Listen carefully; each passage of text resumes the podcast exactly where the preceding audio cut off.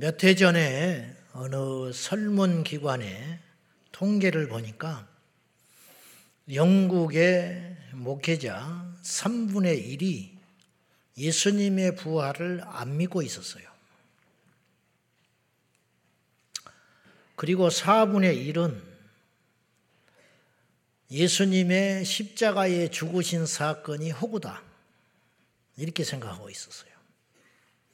더 나아가 영국 목회자 절반 2분의 1은 기독교만 구원이지 않다. 이 지경이 됐습니다. 목회자가 이 정도라면 성도들은 더할 것입니다. 뭐 설교하는 목회자가 백의 확신을 가지고 전해도 듣는 사람들한테는 백으로 안 들리거든요. 한마디로 성경을 부정하는 세계적인 추세들이 점점점 심각해지고 있다. 이런 뜻이에요.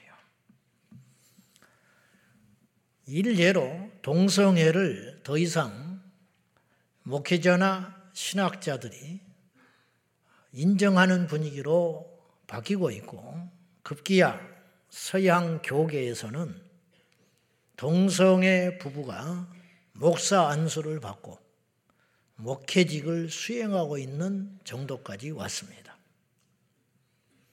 우리나라도 짧게는 10년, 5년, 길게는 20, 30년 안에 이대로 가면 이걸 막아내지 않으면 아마 서양 기독교보다 더 빠른 속도로 변질될 가능성이 많다라고 개인적으로 우려하고 있습니다. 진리와 비진리의 경계점이 사라져 버리고 세상과 하나님의 경계점이 사라져서 세속적 그리스도인, 타협하는 그리스도인들이 점점 많아지고 있는 것이죠.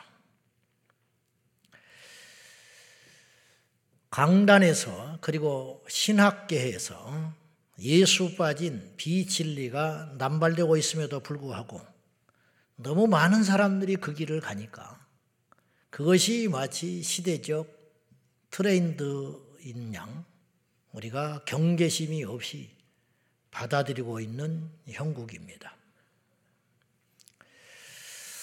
이제는 동성애를 반대하는 사람들이 극성스럽다고 하는 천덕꾸러기 취급을 받고 있고 오늘날 한국교회 외국에서는 그 말 자체를 이제는 못하는 세상이 됐어요. 차별금지법이 통과돼 가지고 한국교회에도 여러분 차별금지법 막읍시다 동성 결혼을 막읍시다라고 집회하자 그러면 안 모이잖아요. 모이는 사람만 계속 모이죠. 안 모이는 사람들은 불편한 거예요. 그 자리가 불편해. 대놓고 찬성은 안 하지만 동성애를 찬성하지는 않지만 반대하지도 않는 거지요. 반대를 한다고 하지만은 소리를 안 내지요. 그 이유가 뭐냐? 어느 정도 물들어 버린 겁니다. 제가 볼 때는 그래요. 어느 정도 물들어 버렸어요. 음. 이제 극단적이다. 그리고 지나치다라고 하는 그런 소리를 듣기 싫기 때문에 성경의 진리를 과감없이 전하는데 많은 용기가 필요한 그런 어이없는 세상이 되버리고 말았지요. 이런 추세로 가면 오랜 시간이 흐르면 구원과 영생의 복음과 예수님의 부활과 심판과 천국 복음과 다시 오시는 재림의 명백한 진리들을 더 이상 강단에서 듣지 못할 그런 세상이 올 수도 있습니다. 이미 그런 시즌에 접어들었어요. 그래서 얼마나 우리가 어리석냐면 성경에 쓰여 있는 말을 안 하고 성경을 읽되 믿지 않는 예, 성경에 있잖아요. 그런 이야기로 가득 차 있어요. 성경은 변한 적이 없으니까. 근데 우리가 변해버리는 거예요.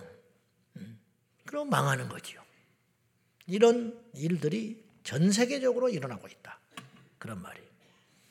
한국 교회가 이러쿵저러쿵 말이 많아도 이만큼 성경을 믿기 때문에 죄를 죄라고 말할 수 있고 차별금지법에 분별함이 생기고 있는 거예요.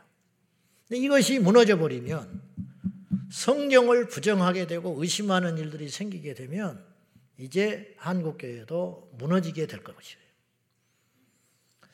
총신대학교 교회사 전공 교수였는데 현직에서 물러나신 박용규 목사님이라고 계세요. 이분이 무슨 말을 하셨냐면은 근대의 기독교를 위협하는 세 가지 거대한 세력이 있었다. 그것 때문에 기독교 신앙이 굉장한 어려움을 겪게 됐다. 이렇게 이야기를 했는데 첫째가 독일에서 파생된 이른바 고등 비평학이라고 하는 학문이에요.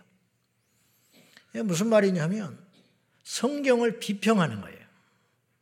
성경을 좀 제대로 알자. 무지에서 깨어나자. 무조건 믿지 말고 이 성경이 어떤 배경을 가지고 쓰여졌고 누구에 의해서 쓰여졌는지 더듬어서 가보자. 근데 이게 좋은 결과로 나오는 게 아니라 성경을 의심하는 열매들이 맺혀지게 된 거예요. 정말 예수님이 오병이어의 기적을 베풀었겠냐? 아닐 수도 있는 거 아니냐? 예. 모세가 모세오경 쓴 게 맞냐? 이렇게 이제 접근하기 시작한 거죠. 이 고등 비평학은 성경을 의심하게 만들었어요. 그리고 지난주에 두 번째, 지난주에 제가 언급했던 영국에서 만들어진 찰스 다인이 주창한 진화론, 종의 기원이라는 책을 썼는데, 요게 훗날에 자본주의하고 만나고 그 세속주의가 되고 공산주의와 만나가지고 무신론, 하나님을 대적하는 사상이 만들어지고 엥겔스라는 사람, 마르크스 엥겔스 두가 짝인데 그래서 이제 책도 썼잖아. 마르, 막스, 에, 마르크스 엥겔스. 이 엥겔스라는 사람은 이런 말을 했어요. 공산주의 태동에 결정적인 역할을 한 것이 찰스 다인이다. 그렇게까지 말을 했어. 근데 다인은 그렇게까지 한 건 아니었는데 엄청나게 이 책이 하나님을 대적하는 주 교과서가 되버리고 말았다는 거죠. 음. 세 번째는 영국에서 파생하여 미국에 가서 꽃을 피운 산업화 혁명. 그래서 산업화는 자본주의, 물질주의, 과학주의를 만들어서 이제 눈에 보이는 것만 신봉하는 우상이 만들어지기 시작했죠. 이세 가지가 기독교의 큰 위협이었다. 지금도 위협하고 있고 저는 100% 공감해요. 맞는 말이다. 그분이 하신 말씀이 너무 많다. 그렇게 생각해요. 여기에서 우리는 우리도 모른 채 지금 받아들이고 있는 게 있어요. 우리도 모른 채 그런 이야기를 계속 듣다 보니까 뭘 받아들이게 됐냐면 지금 과학이 발전하잖아요. 그리고 사람들의 이제 눈이 떠지기 시작했다 이거예요. 점점점. 그러므로 인하여 성경을 무작정 믿는 무지한 신앙, 중세 시대에 마녀 사냥을 하고 막 그런 영화들이 쏟아져 나오니까 그리고 교황들이 막 살이 이렇게 쪄가지고 왕관 뒤집어 쓰고 타락하고 이제 이런 그리고 백성들을 막 자기 사리 사역을 챙기기 위해서 억누르고 이런 무지한 모습들이 중세 교회라고 표현하면서 영화 소설은 100% 그렇게 나오거든요. 그러니까 그렇게 했던 천년의 암흑기는 사람들이 무지에서 당했다는 거예요. 무지에서. 이제 문예부흥이라고 일컫는 르네상스를 통해서 사람들이 눈이 떠지기 시작했다. 그래서 프랑스 혁명이 일어나고 신대륙이 개발이 발견이 되고 그 사람들이 개화되기 시작했다. 그것은 사람들이 똑똑해지고 과학이 발전해지고 그러므로 진화론도 그런 차원에서 이제 진리가 점점 나타나게 됐기 때문에 사람들은 더 이상 성경의 무지, 무작정 성경을 믿는 그런 어리석음에서 이제는 탈피를 해야 된다. 이런 생각들이 모든 언론, 모든 영화, 모든 헐리우드 영화들, 뭐 이런 것들, 음악계, 모든 사상 철학을 동원해 가지고 총 역량을 동원해 가지고 교회에 다니고 말씀을 거지것대로 믿으려고 하는 신앙인들을 밤낮으로 공격하고 있는 거예요. 100번 찍어, 만 번 찍어서 안 넘어가는 나무가 없다고 학교에 가서도 그런 걸 배우고, TV를 틀어도 그런 것이 나오고, 우리가 몰라서 그렇지 그런 메시지들이 엄청나게 우리 속에 들어오고 있거든요. 그나마 우리는 확고하게 된 다음에 그런 걸 봐기 때문에 분별이 되는데 우리 아이들 같은 경우는 백지 상태에서 학교에 가서 그런 교육을 받고 그런 메시지들을 수없이 받았기 때문에 교회에 오면 마음을 딱 닫고 있는 거예요. 그래서 안 믿으려고 그래요. 지금 힘이 없으니까 부모 무서우니까 교회 와서 끌려 앉아 있지만은 졸고 앉아 있다 이거예요. 음? 진화론이 맞지 무슨 하나님이 천지를 창조했다는 것이야. 이런 생각이 확 지금 영혼을 뺏기는 그런 일이 있었다는 있다는 거죠. 점점점 과학이 발달하게 되면은 성경의 허구성이 발견될 것이라고 하는 막연한 생각들. 그래서 그런 일에 동조하는 사람들이 점점 늘어나고 있는 것이죠. 그래서 일부 이제 기독교 변절자들이나 어, 신학자들에 의해서 과학과 성경을 혼합하려는 시도들이 나타나고 있어요. 이미. 그게 뭐냐?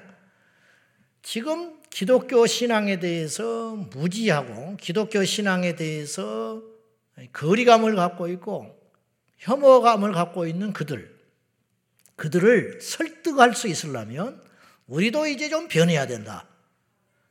포교 차원에서 이렇게 하면서 나타나는 이제 신학적 흐름들이 있는데 대표적인 예를 하나만 들자면 이제 시간이 없으니까 유신 진화론이라는 것이 등장을 했어요. 유신 진화론.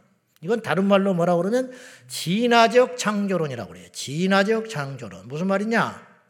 쉽게 말하면 이거예요. 인간을 비롯한 생명체에게는 자, 하나님 창조주 조물주 하나님을 부정하는 게 아니에요.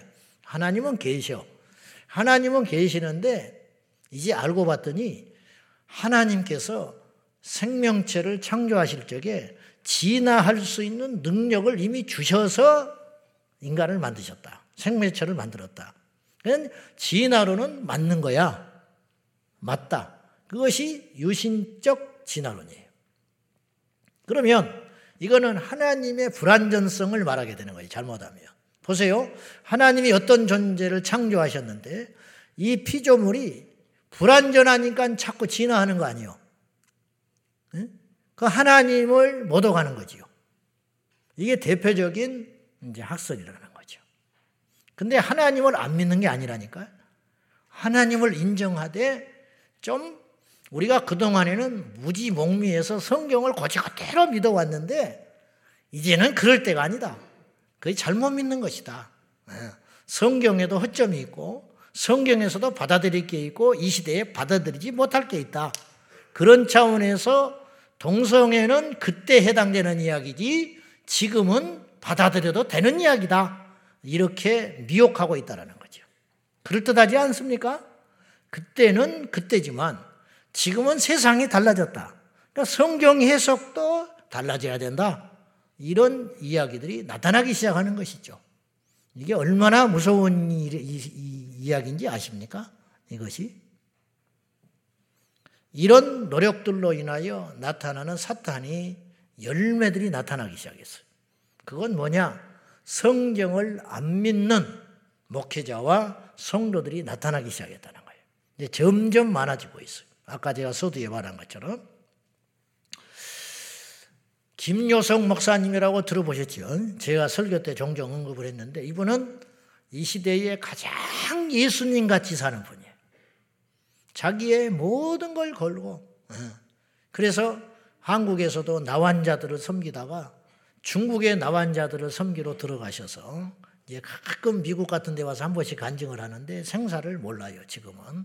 근데 이분이 제가 이분을 처음으로 알게 된 게 약 20년 전에 카세트 테이프 간증 다섯 개짜리를 두 권에 갈았어요. 그때는 뭐 핸드폰도 없고 할 때니까. 이걸 늘어지도록 들었어요. 너무 이분이 충격적인 이야기를 담담하게 아무렇지도 않게 이야기하는데 우리는 이렇게 살 수도 없어. 엄두도 못 내는 일을 하고 계시더라고. 근데 거기서 이분이 무슨 말을 하셨냐면 독일로 신학을 하러 갔어요, 이분이. 한국에서 공부를 마치고. 독일로 신학을 더 공부하려고 이제 과정을 밟아서 갔는데 첫날 수업을 이분이 독일에 이제 그 당시 누구라고 말은 안 하셨어요. 근데 당대의 가장 저명한 신학자가 사, 살아 계셨는데 이분이 신학 강의를 하셨는데 그 반이 막 넘쳐났어요. 학생들이. 그분 강의를 들으려고 전 세계에서 온 거야. 그래서 한 500명쯤 반이 만들어졌어요. 근데 이분이 딱 강의 첫날 시간에 이렇게 말하더라는 거예요. 성령책을 딱 들더니 이렇게 말하더래요. 독일어로 아직도 이 성경이 하나님의 말씀이라고 믿는 사람 손 들어 보시오. 그랬어. 김여수 목사님 손 들었죠. 이 하나님 말씀이잖아. 사실이고 손 들었다는 거예요. 근데 전부 자기만 쳐다보더라는 거예요. 알고 봤더니 그 500여 명 모인 중에 자기만 손을 들었어. 자기만. 동양에서 온 유학생이거든. 어디서 왔냐? 한국에서 왔다. 그러니까 이분 말이 또 이렇게 말을 했어요. 이 교수가. 한국은 아직 신학이 발전하지를 못해서 이 성경이 아직도 하나님의 말씀이라고 믿는 것 같은데 여기서 공부를 하다 보면 그 생각이 달라질 것이다. 이렇게 말을 했어요. 그러면서 하는 말이 이 성경책이라는 것은 겉 표지와 마지막 표지 요것밖에 믿을 것이 없다. 그리고 끝났어. 이분이 기숙사에 들어와 가지고 자기 독일인 친구 룸메이트한테 내가 독일에 온 지 얼마 안 돼 가지고 독일어를 잘 못 알아들어서 그런가 신학교 교수가 그런 말을 할 리는 없다. 그렇게 생각하고는 다시 재차 확인을 했다는 거예요. 그렇게 한 말이 맞았어요. 그러니까 이 김여성 목사님이 황당한 거야.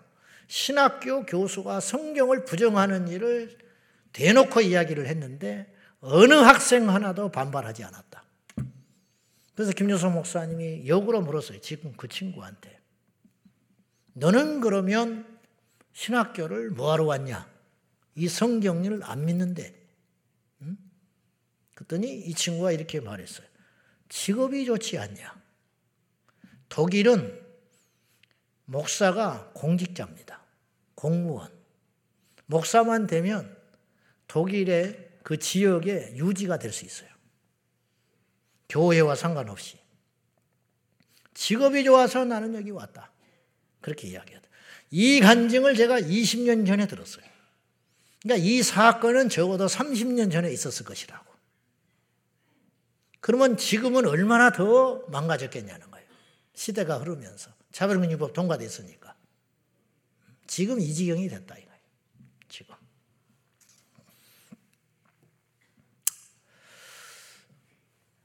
여러분,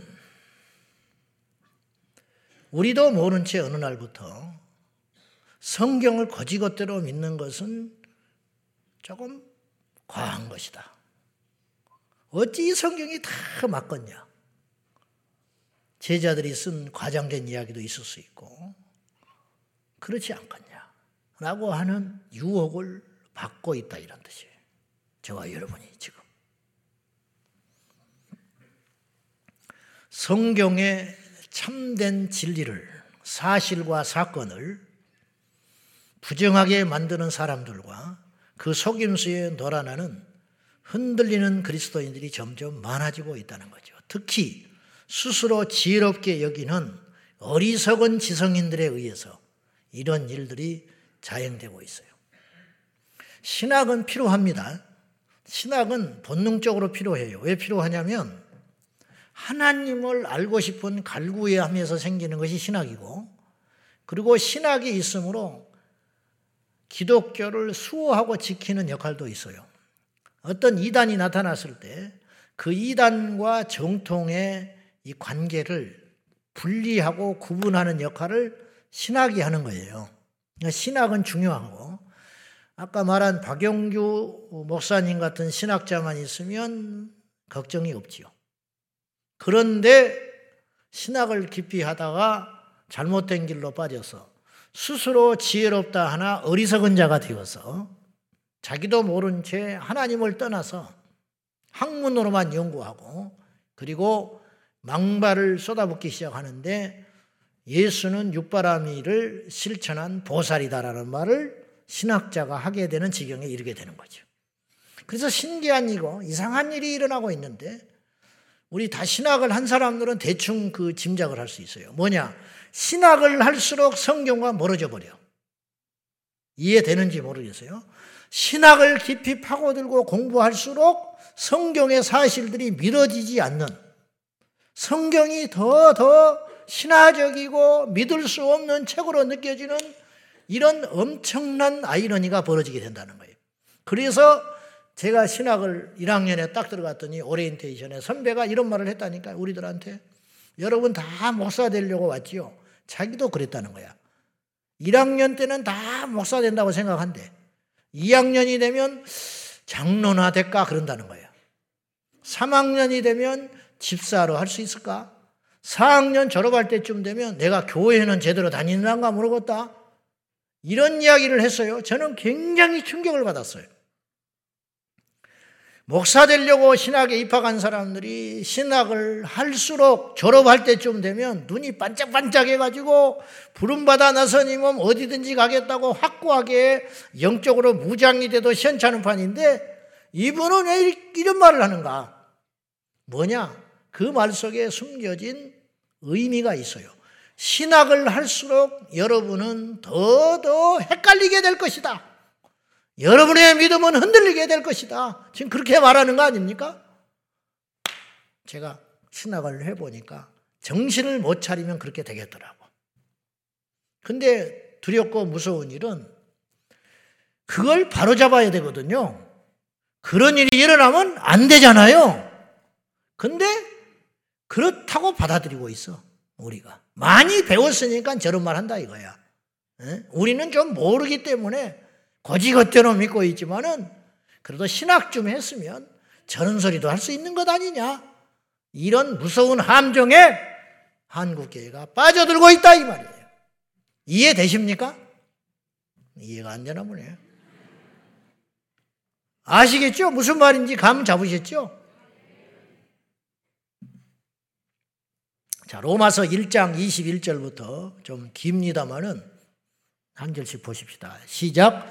하나님을 알되 하나님을 영화롭게도 아니하며 감사하지도 아니하고 오히려 그 생각이 허망하여지며 미련한 마음이 어두워졌나니 하나님을 영화롭 하나님을 알지만 영화롭게 하지 않는다. 하나님을 알지만 의식하지 않는다. 하나님을 알지만 믿지 않는다. 더 이상 이 말이에요. 그다음 22절 시작 스스로 지혜 있다 하나 어리석게 되어 딱 맞는 말이에요. 스스로 나는 하나님을 잘 알아. 내가 신학의 공부를 깊이 해보니까 알겠어. 성경이 꼭 사실이 아니라는 거. 이런 생각 하는 거거든요. 그래서 평신도들이 성경을 읽고 아멘, 아멘 하고 있는데 이 사람은 아멘이 안 나와. 나도 옛날에는 그랬어. 근데 공부를 해보니까 그게 아니야. 뭐예요? 스스로 지혜 있다 하나 어리석은 자가 돼버린 거예요. 사실은 딱 맞는 말 아니요? 뛰어봤자 벼룩이야. 결국은 성경에서 다 인생들의 군상에 대해서 앞으로 일어날 현상에 대해서 적그리스도에 대해서 믿음의 타락에 대해서 배교에 대해서 이게 새삼스러운 일이 아니에요. 진리에 대한 대항하는 일들 이런 학설들 이게 그냥 나오는 게 아니에요. 성경에 이미 다 말한 바대로 가고 있는 거예요. 자기들은 대단히 똑똑하다고 하지만 뛰어봤자 성경 안에 있는 거예요. 뛰어봤자. 그 다음 23절 시작. 썩어지지 아니하는 하나님의 영광을 썩어질 사람과 새와 짐승과 기어다니는 동물 모양의 우상으로 바꾸었느니라. 24절 그러므로 하나님께서 내버려 두사 그들의 몸을 서로 욕되게 하셨으니 그 다음 이는 그들이 하나님의 진리를 거짓 것으로 바꾸어 피조물을 조물주보다 더 경배하고 섬김이라 이는 곧 영원히 찬송할 이시로다. 아멘. 이 뭐냐? 자기의 욕망, 지적 욕망을 채우고 자랑하기 위해서, 자기의 욕구를 채우기 위해서 영원하신 하나님을 자기의 야릇한 지식과 우상으로 바꿔 먹어 버렸다. 그러니까 성경에 계시하신 하나님을 믿고 아멘하고 순종하는 것이 아니라 성경을 난도질해 가지고 자기 멋대로 하나님을 재창조해 가지고 내가 믿는 하나님은 이런 신이다. 성경에 있는 하나님은 이렇게 말할지 모르나 성경을 읽다가 신학적으로 정리한 신은 이런 신이다. 라고 말하기 시작했다는 거지요. 그건 뭐냐? 하나님의 형상을 썩어질 우상과 바꾸는 시도들을 끊임없이 하게 되는 거예요. 끊임없이. 그래서 나온 신학이 해방신학이고 민중신학이. 그래서 역사적 예수 찾기. 예. 그러니까 역사적 예수라는 말이 처음은 실제로 존재했던 예수님에 대한 추적이었어요. 그러다가 요게 이제 역사적 예수라는 말이 어떻게 변질되기 시작했냐면 인간 예수 찾기. 무슨 말이냐면 예수님이 무리를 걸었다. 오병이어의 기적을 베풀었다. 십자가에 죽으셨다. 부활하셨다. 이거는 인간이 할 수 없는 일이잖아요. 그거는 사실이 아니라는 거예요. 그거는. 그리고 이런 데는 관심을 두지 않아요. 그러면 어떤 예수를 성경에서 자꾸 부각시키고 찾으려고 노력을 했냐면 빈자와 함께 하셨던 예수님, 약자, 가난한, 그리고 그 당시 헐벗은 여인들, 그 당 그 사람들 눈에는 이런 구절만 줄을 쭉쭉 긋기 시작한 거예요. 아이들이 올 때 용납했던 예수님. 현장에서 가늠한 여인을 품어주시고 용서하셨던 예수님. 그리고 세리와 창기들과 함께 어울리고 다니셨던 예수님. 이게 인간 예수다. 그래서 여기서 나온 신학이 민중신학. 어렵고 힘들고 거대한 권력 집단에 의해서 놀리고 사는 99%의 민중들을 우리가 편에 서서 그들을 해방시켜주는 것이 구원이다. 이렇게 나오는 거 예수 믿고 천국 가는 게 구원이 아니고 가난해서 해방되는 거. 가난해서. 그래서 이들이 좋아하는 성경 구절이 누가복음 4장 주의 성령이 너에게 임하셨으니 이는 가난한 자에게 복음을 전하게 하시려고 갇힌 자에게 해방을 주시고 이 말씀 있잖아요. 요 말씀이 단골 말씀이에요. 단골 말씀. 주님이 그런 일을 안 하셨다는 게 아니에요. 그러한 반면에 예수님은 신으로서의 역할을 하셨는데 그것이 뭐냐? 신적 예수. 요거는 망각하게 만드는 거죠. 그래서 역사적 예수 그러더니 인간 예수로 가더니 나중에는 하나님이 아닌 예수가 나타나는 이 지경까지 가는 거지. 그러니까 하나님의 영광을 썩어질 우상으로 바꿔 먹어버리는 거죠. 음, 이런 변천들이 일어나게. 그 다음에 보시죠. 26절, 27절 시작. 이 때문에 하나님께서 그들을 부끄러운 욕심에 내버려 두셨으니 곧 그들의 여자들도 순리대로 쓸 것을 바꾸어 영리로 쓰며 그와 같이 남자들도 순리대로 여자 쓰기를 버리고 서로 향하여 음력이 부릴 듯하며 남자가 남자와 더불어 부끄러운 일을 행하여 그들의 그릇 때문에 상당한 보응을 그들 자신이 받았느니라. 이게 동성애를 이야기하는 거예요. 그 당시에 동성애 이미 있었고 소돔과 고모라 때도 있었고 이제 하나님을 대항하다가 대항하다가 성경의 진리를 왜곡하다가 왜곡하다가 어느 지경까지 가버렸냐면은 순리로 하나님이 만드신 창조 질서를 순리라고 하는 거예요. 순리. 부모에게 효하고 남자는 남자요, 여자는 여자요. 때가 되면 결혼을 하고 이렇게 살아가는 거. 근데 이 순리를 깨버리기 시작 어느 정도로 깼냐, 깼냐. 자식이 부모를 대정하는 것도 순리를 깨는 거거든요. 그런데 어느 정도 제 이제 동성애를 이렇게 자꾸 우리가 예민하고 엄하게 생각을 해야 되냐면 인간이 깰 수 있는 순리 중에 가장 끝자락에 있는 게 동성애예요. 그러니까 이것이 무너졌다고 하는 것은 그러니까 술, 담배의 문제가 아니라는 거예요. 술, 담배를 나는 허용한다는 게 아니라 술, 담배를 해도 회개한다든지 언제든지 돌이기가 쉽다 이 말이에요. 그런 경우는. 그러나 동성애는 마지막 끝까지 가 있는 거야. 끝까지. 그러니까 이것이 돼버렸다는 것은 다른 것은 말할 것도 없다라는 거예요. 하나님의 진리편에서 볼 때. 근데 이런 일을 행하는 사람이 나타나기 시작했다는 거예요. 순리대로 쓰기를 거여가여 남자와 남자로 여자로 여자로 음욕을 부릴 듯 일으켰는데 문제는 하나님이 내버려 둬버렸다는 거예요. 왜냐? 가장 강력한 심판을 때려버렸다는 거예요. 여러분, 제일 무서운 심판은 하나님이 유기하는 겁니다. 유기. 버려둬 버리는 거야. 우리가 술을 먹었다 그러면 입천장에 혀가 딱 붙어버려야 돼. 그러면 그 하나님이 사랑하는 사람이야. 응? 하나님이 주일도 지키지 않고 나도 알아. 내가 요새 영적으로 안 좋아. 이러면 안 돼. 이러다가 한 대 맞지? 여지없이 계단 내려다 다리가 부러져 버렸네?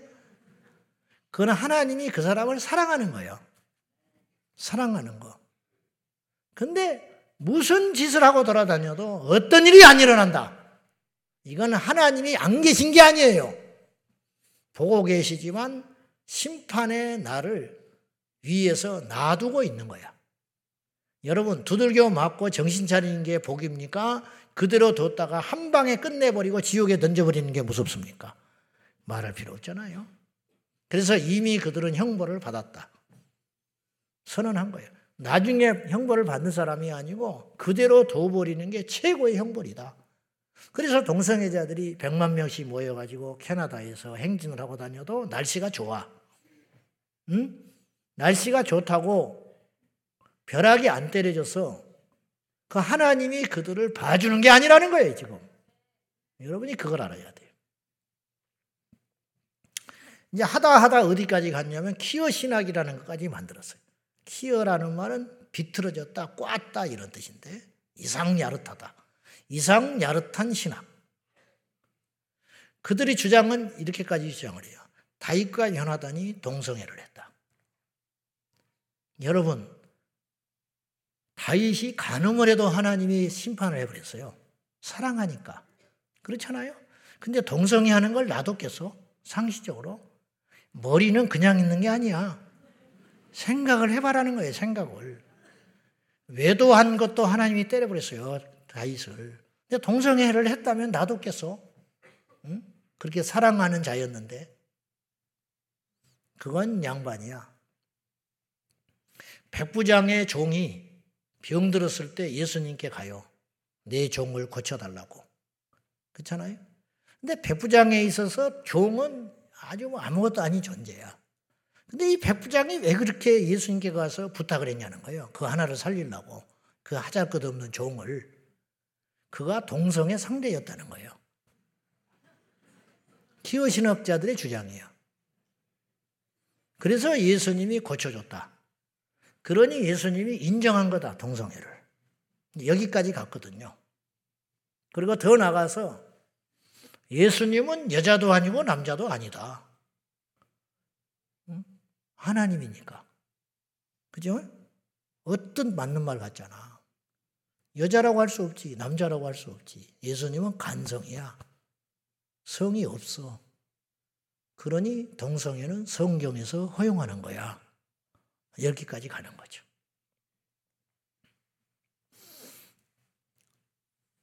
저 이제 이단 대책위원회에서는 올해 연구를 하는데 키어 신학을 저는 100% 이단으로 잡아버리려고 그래요.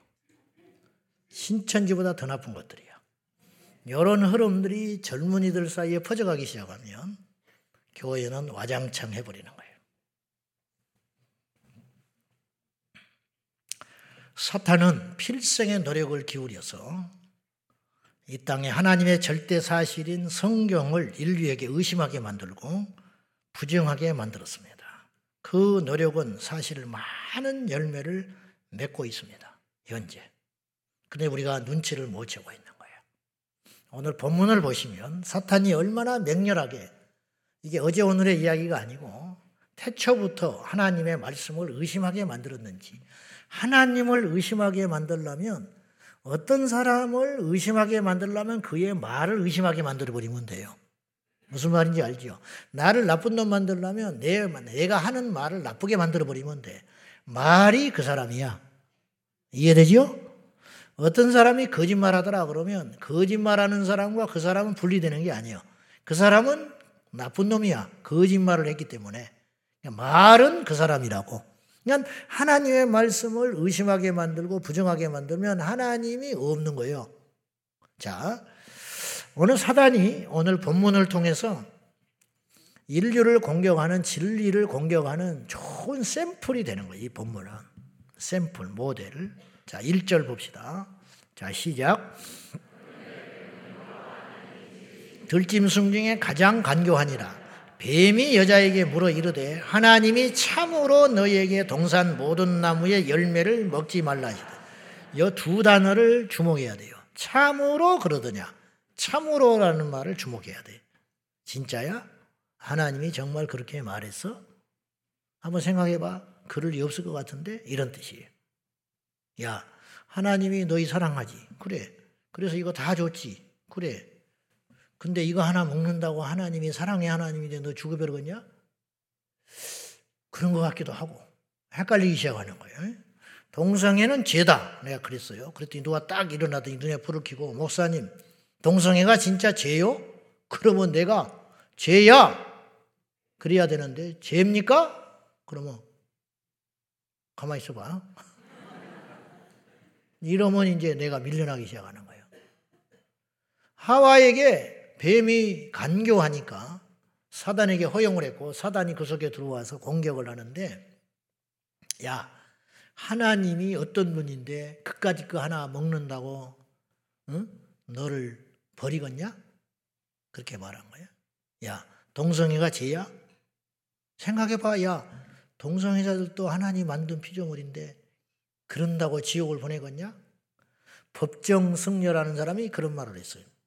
나는 기독교 신을 이해 못한다. 왜냐? 자기를 안 믿는다고 지옥에 보내는 정도의 신이라면 나는 믿으라고 해도 안 믿는다. 그랬어. 그 말 속에 담겨진 말은 뭐냐? 우리 부처는 그런 분 아니다. 아량이 얼마나 넓은지 알아? 부처는 사탄도 됐다가 부처도 됐다 그래. 그렇게 말한 거거든요. 야, 자기를 안 믿어준다고 지옥에 보내는 엉졸한 신 정도라면 나는 안 믿어. 그래서 나는 기꺼이 지옥에 가서 그들을 구원할란다. 안 믿었다는 이유로 지옥에 빠진 사람들을 구원하겠다. 그렇게 큰 소리를 쳤어요. 곧 가게 될 것 같아. 여러분,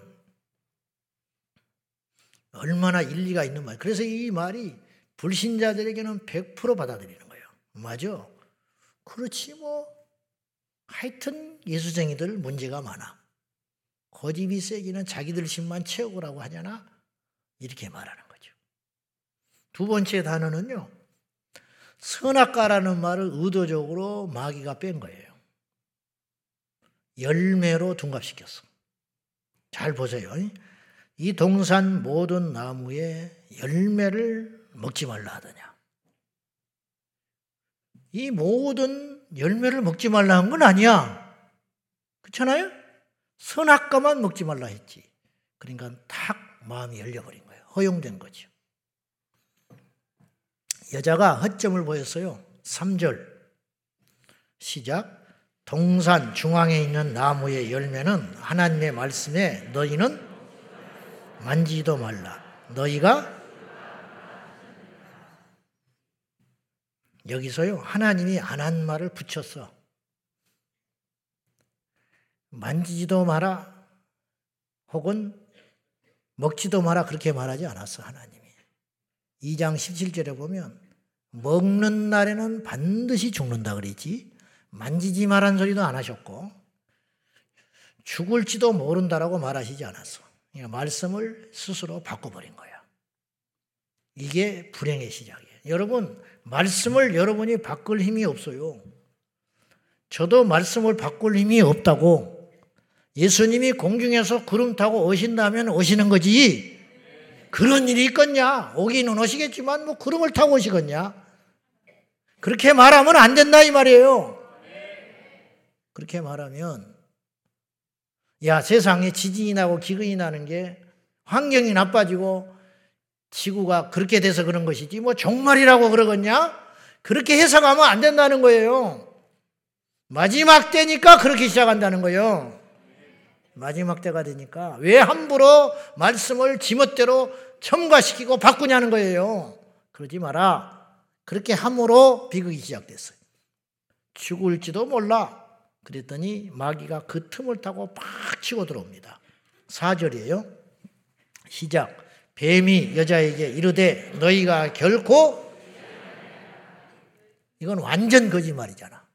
죽는다고 반드시 죽는다고 하는 걸 반드시 안 죽는다고 100% 바꿔버렸잖아요. 마귀가 처음부터 이렇게 딱 말을 했으면 하와가 경계하고 안 받아들여요. 야, 이거 먹으면 절대 안 죽어. 웃기지 마. 죽는다고 했어. 그렇잖아.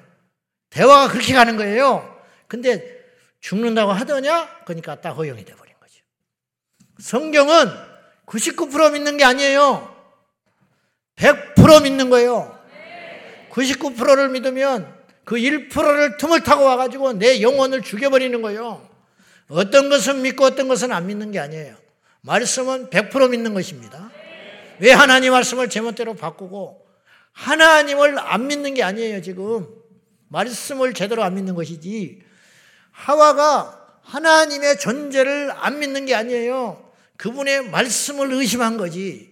이래서 인류가 비극에 떨어지는 거예요. 그리고는 5절에 하나님의 신실하심을 마귀가 꽉 짓밟아 버리고 치고 들어와요. 자, 5절 보세요. 시작. 너희가 그것을 먹는 날에는 하나님과 같이 되어 선악을 알 줄 하나님이 아심이니라. 이 말을 들었을 때 하와의 심정이 어땠을 것 같아? 이럴 수가 있나? 하나님이 이래서 못 먹겠구나. 아우 열받아. 고맙다. 가르쳐 줘서. 이걸 먹으면 내 눈이 밝아져서 하나님처럼 될까봐 하나님이 이거 못하겠구나. 이게 옹졸하신 분이네. 그래서 이들은 지체 없이 선악과를 범하고 나서도 회개 안 합니다. 그리고 적개심을 드러내 하나님 앞에. 그래서 핑계거리를 댄다니까요.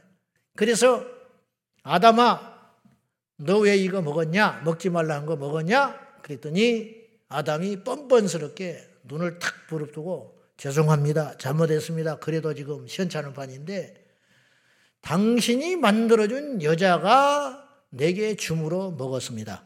누구 탓이야? 하나님.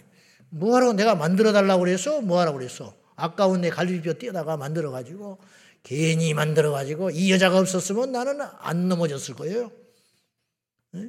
네? 그리고 하나님이 이거 못 먹게 한 것이 뱀의 말을 들어보니까 이유가 있더만. 응? 당신처럼 될까봐 지금 그거 무서워서 못 먹게 한 거 아니요. 이걸 지금 마음에 담고 이야기하는 거예요. 뱀, 이 여자도 마찬가지. 누구 핑계를 대? 뱀. 뱀 누가 만들었어요? 하나님이 만드신 동물 중에 제일 간교했다 그랬잖아요. 하나님이 뱀 만들어가지고 쓸데없이 나한테 와서 이야기해가지고 넘어갔잖아요. 누구 탓이야? 하나님 탓이지. 전혀 회개할 기회가 없어요. 회개할 마음이 없어. 이유가 뭐냐? 하나님의 신실함이 파괴됐기 때문이야. 뱀이 이걸 깨버린 거야. 야, 하나님이 너 못 먹게 한 이유가 있어. 니를 위해서 그런 게 아니야. 하나님이 당신 스스로의 자기만 하나님이 되고 싶어가지고 그 선을 못 넘게 하려고 너를 막아놓은 거야. 그게 5절 말씀 아니요? 이게 무섭다는 것이죠. 모든 불행의 시작은 죄에 있습니다. 그리고 그 죄의 시작은 첫 시작은 어디서부터 시작되냐? 말씀을 의심하면서부터. 말씀을 의심하고 거역하고 불순종하면서부터 인간은 불행의 시작이 되는 거예요. 그럼 거꾸로 이걸 회복하려면 어떻게 해야 되느냐? 말씀을 믿으라. 말씀을 들으라. 인간관계, 물질의 문제, 세상과의 관계, 천하의 수많은 문제들도 열쇠는 하나인데 하나님의 말씀을 신뢰함으로 풀어가기 시작한다. 어떤 사람이 교회를 그토록 다니고 기도를 해도 성숙하지 못하는 것은 말씀을 안 붙잡고 있어서 그래. 텅 빈 깡통과 같은 거야. 시끄럽기만 하지. 그러나 아무것도 없어. 성경은 성경의 권위를 스스로 지켜요. 무슨 말이냐면 22절 요한계시록 22장 봅시다. 마지막으로 시작 내가 이 두루마리의 예언의 말씀을 듣는 모든 사람에게 증언하노니 만일 누구든지 이것들 외에 더하면 하나님이 이 두루마리에 기록된 재앙들을 그에게 더하실 것이요 만일 누구든지 이 두루마리의 예언의 말씀에서 제하여 버리면 하나님이 이 두루마리에 기록된 생명나무와 및 거룩한 성에 참여함을 제하여 보시리라. 저는 이 말씀을 딱 읽고 성경은 원래 강한 책이에요. 죽는다, 산다. 이 말이 굉장히 센 말인데 이런 말로 가득 차 있어 성경은. 근데 그 중에서도 굉장히 강력한 말로 요한계시록 말미에 딱 못을 박아놨어. 여러분 이게 굉장히 센 말이에요. 한번 보세요. 재앙을 다 내린다. 그 생명책에서 지우겠다. 이보다 센 말이 어디가 있어? 근데 무엇 때문에 이 말씀을 했냐? 성경을 건들지 마라. 건드리지 마라. 근데 건드리는 것도 더할 것도 없다는 거야. 더하면 좋잖아. 어떤 사람을 과하게 칭찬해 주면 좋은 거 아니요? 근데 그것도 하나님은 거절하셨어. 그것도 죄다. 예수님이 걸어갔으면 걸어갔다고 하지 날아갔다고 말하지 말라는 거예요. 나는 이게 너무 마음에 와닿았어요. 처음에 성경을 읽을 때. 와, 우리는 예수님을 막 굉장히 부풀려서 이야기하면 될 것 같은데 그것도 허용할 부풀리지 마. 그럴 필요도 없어. 이대로만 전해라. 그리고 빼는 건 말할 것도 없어요. 부풀리면 역사로 일어난 모든 재앙들, 전염병, 전쟁, 죽고 하는 거 이런 모든 재앙들을 그에게 줘버릴 거다. 뺐다. 말씀을 제하였다. 있는데 그것이 아니라고 말을 했다. 빼뜨렸다. 내가 안 믿어져서. 그런 사람은 천국에서 그 이름을 지워서 빼버리겠다. 얼마나 센 말이에요. 그러니까 하나님은 이 성경을 절대로 건드리지 말라는 거야. 이대로 믿어라. 그러면 된다. 기도합시다. 하나님 아버지, 우리 인류에게 주신 최고의 선물이 성경인 줄 압니다. 마귀는 이 귀한 선물을 공격하고 있습니다. 그리고 숱하게 많은 연약한 자들이 그리고 스스로 지혜롭다 여기는 자들이 그 유혹에 빠져서 성경을 부정하고 있습니다. 주여 우리에게 하늘이 두 쪽 나도 내 생명 다하도록 하나님의 말씀을 말씀으로 믿는 믿음을 주옵소서. 예수님의 이름으로 기도하옵나이다. 아멘.